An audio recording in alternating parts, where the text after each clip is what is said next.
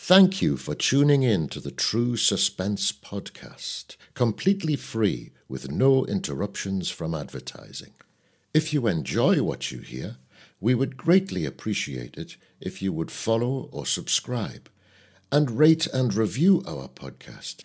It helps new listeners find us. Please note that Season 3 includes a description of a serious shooting incident, so listener discretion is advised. Buckle up and get ready for true suspense.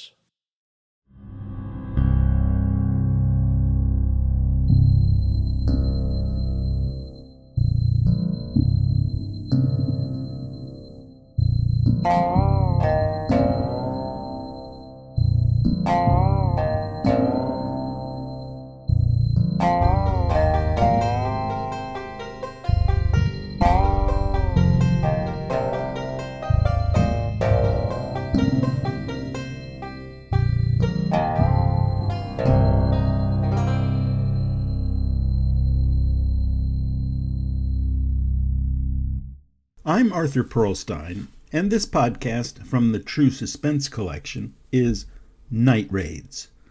It's a story of drugs, guns, thievery, deception, and death. It involves family tragedy, police investigations, courtroom drama, and community outrage. This is episode 1 Thief in the Night. Our story takes place in and around the town of Dublin.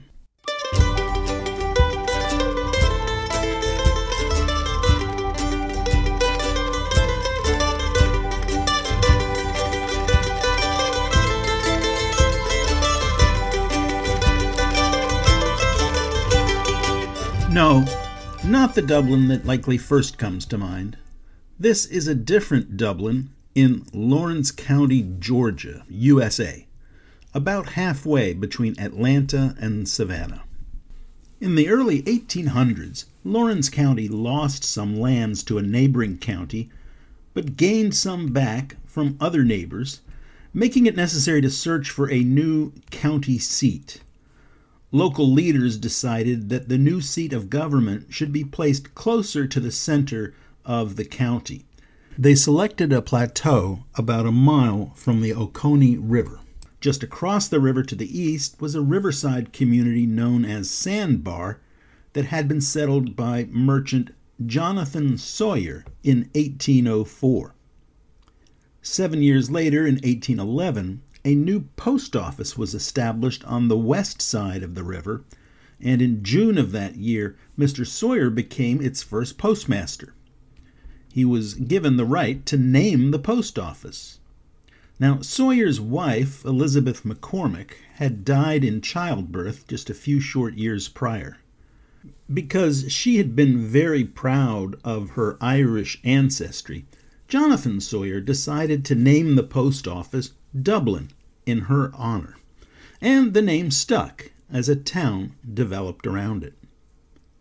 Dublin, Georgia was a very small town, and by the middle of the 1800s, it was known more for lawlessness and boozing than commerce. But it started a growth spurt after the Civil War. There had previously been no bridge across the river and no railroad access, but that changed, and by the 1880s, promoters of the town referred to it as the place where the population was Dublin all the time. By 1915, the population had grown from the hundreds to the tens of thousands. Commerce developed, fed largely by the establishment and fast growth of a cotton industry there. The Dublin cotton mills were completed in 1900 in the southwestern part of the town. The operations of the mill actually created a small sort of city within a city having its own stores and services and even its own churches. But Dublin was dealt a major blow towards the end of World War I. Many of its older citizens had died in the flu epidemic, and some of its younger citizens had passed away during World War I. But what sent the city reeling was an insect. A type of beetle known as the boll weevil, whose favorite food is cotton. The onslaught of the boll weevil in and around Dublin devastated the cotton industry there and wrecked the local economy. The town began to experience its own depression well before the Great Depression of 1929 began. Dublin did not die completely, and those who stayed did their best to keep their spirits up. Major League Baseball teams played exhibition games on the local fairgrounds field. During World War II, the U.S. government established a camp on the fairgrounds to house German and Italian POWs who worked on farms during the crop season. A young teenager named Martin Luther King Jr. made his first public speech at the First African Baptist Church in Dublin in 1944 in a contest sponsored by the Black Elks Club. In 1945, the U.S. Navy opened a hospital for the study of rheumatic fever and for long term care for naval personnel. In the 1950s and 60s, Dublin began to steadily revive. Industry diversified with the building of factories and an increase in medical and professional services, as well as agriculture. In 1966, the town, long since nicknamed the Emerald City, established a St. Patrick's Day festival, which it brags is, quote, one of the longest running festivals of Irish heritage in the world. The economy of Dublin has generally considered to have done well in recent decades. Its population, as of the latest census, is over 16,000. Just up Highway 319, right across the river from Dublin, is the town of East Dublin. Its location corresponds roughly to the location of that community sandbar mentioned earlier. East Dublin has a slightly more rural feel with a population of about 2,500 people. On both sides of the river is plenty of parkland and open spaces. Here is Dublin's local YouTube personality, Casey Rae, known by the handle Hey Hey Casey Rae who talks about the beauty of the town. You'll hear the sound of leaves rustling under her feet as she moves along with her family. And it would be awesome to come out and have a picnic or go camping or fishing or hunting if that's your thing. Bike riding. Or bike riding. You have like a mountain bike. We don't. We only have like a street bike. Yeah, I would love to get a a real bite. Out here.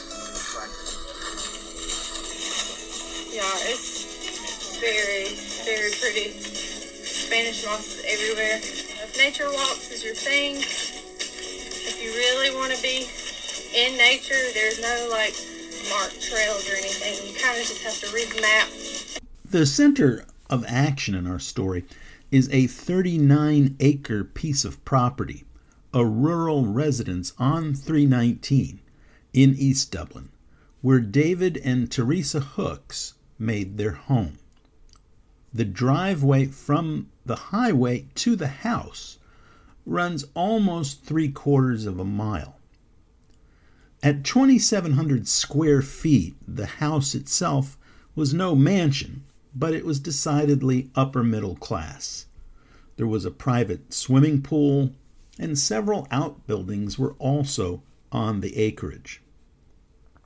David Hooks was a successful businessman who owned and operated the East Side Construction Company that, among other projects, did considerable work on military bases, including Hunter Army Airfield and Fort Stewart, well to the southeast of Dublin near the Georgia coast.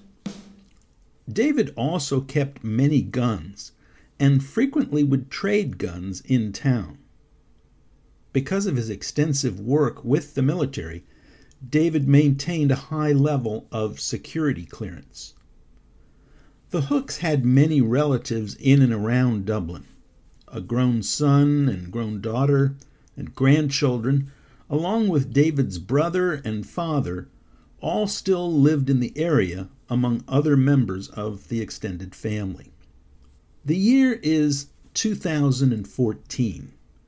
Around midnight, as Monday, September 22nd, became Tuesday, September 23rd, unbeknownst to the sleeping Hooks couple, an uninvited visitor had crept onto their property. When David was preparing early the next morning, this is a Tuesday, to go to work, he noticed that the keys to his truck were not in the ignition where he usually kept them. He went back into his house, thinking maybe he'd left them there, but he found no keys. David walked out to his truck again for another look and eventually found the keys on the floorboard of the truck. At that point, he realized something else. Their Lincoln Aviator SUV was not there. He asked Teresa to come out and check her car. They quickly determined it had been entered because some cash was missing and so was a pistol. David then went into his shop located in one of the outbuildings. There he found boxes of ammunition were open and an ammunition cabinet had been overturned onto the floor. His gun safe was wide open. David had left it closed, but the lock had not worked for a while. A number of his firearms of different types were missing. David was running late, and so was Teresa, so they each left and planned to call the police upon their return later. At about 2 p.m. that afternoon, David returned to the house and called the sheriff's office. He spoke with Sergeant Robbie Toney. Sergeant Toney was well respected and has since risen through the ranks to become a captain. Here is how the call was described in Sergeant Toney's investigative report. Quote, Hooks stated that he had several guns stolen from the shop, that both his vehicle and his wife's vehicle had been entered and money and guns taken, and a Lincoln Aviator that he also had was taken. I asked Hooks for the VIN that's vehicle identification number, on the aviator so I could get it entered, and that while doing that, I would have a deputy meet him at the house to start a report. Unquote. After clarifying the VIN, which at first had one misplaced number, the sergeant entered the car in the Georgia Crime Investigation Center, the GCIC as it's called, entered it as stolen. When that was done, Sergeant Toney went to the Hooks residence where he met up with Deputy Brian Fountain, who had arrived in response to the call, along with David Hooks. David reviewed what he had noticed and then took the officers to the shop area. Here again from Sergeant Toney's investigative report. Quote, Once Hooks had shown me where the items were located that had been taken, I began to process the items to try and collect latent prints. I dusted the gun safe using fingerprint powder and attempted to recover a latent print, but upon lifting the print found it to only be a smudge. I also attempted to dust a small plastic tote containing ammunition boxes, but was again unable to find a usable latent print. Hooks had also stated that a cabinet located behind the door of the shop had also been entered, and I attempted to dust it for fingerprints, but due to the makeup of the cabinet was unable to find a usable latent print. Due to Hooks leaving for work after finding the theft and reporting it later, I did not attempt to process the truck. This was because any latent prints found on the outside of the vehicle or around the driver's area of the truck would have been contaminated or covered by hooks getting in and out of the vehicle during the time he was gone. End of quote. After processing the scene, the sergeant asked David if he had any ideas who might have done it. And David responded that it could possibly have been an employee or former employee of his that knew the area. It was difficult to know how someone unfamiliar with the property would know where to go, given that the residence was located so far off the main highway. David also promised to try and find any serial numbers he could for the stolen guns and provide them to the police as he found them. Sergeant Toney explained that the aviator was entered into the GCIC so that if it was run by any law enforcement, that it would come back stolen, and that he, Sergeant Toney, would be notifying the local pawn shops to be on the lookout for the firearms and other items that were stolen. Deputy Fountain wrote up an incident report listing all items purportedly stolen from the Hooks property, including two pistols, five long guns, and several thousand rounds of ammunition, as well as the Lincoln Aviator. By the time the officers were finished, it was around 5 p.m. Before heading home, Sergeant Toney promised he would follow up with David the next morning to see if he could develop more information about possible suspects among current or former disgruntled employees of David's company. David and Teresa were annoyed, but not terribly shaken up by the whole thing.